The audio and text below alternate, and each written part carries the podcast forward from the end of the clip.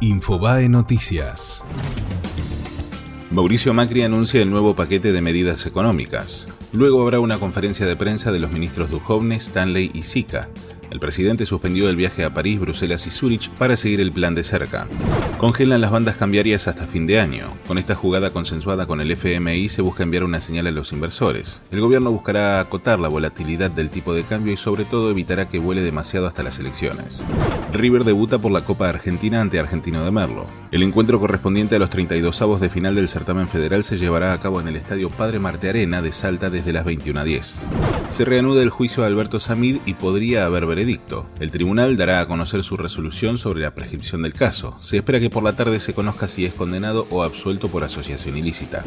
Por unanimidad, el Senado sancionó la ley contra el acoso callejero. La iniciativa prohíbe conductas o expresiones verbales o no verbales con connotación sexual que afecten o dañen su dignidad, integridad, libertad, libre circulación o permanencia de las mujeres.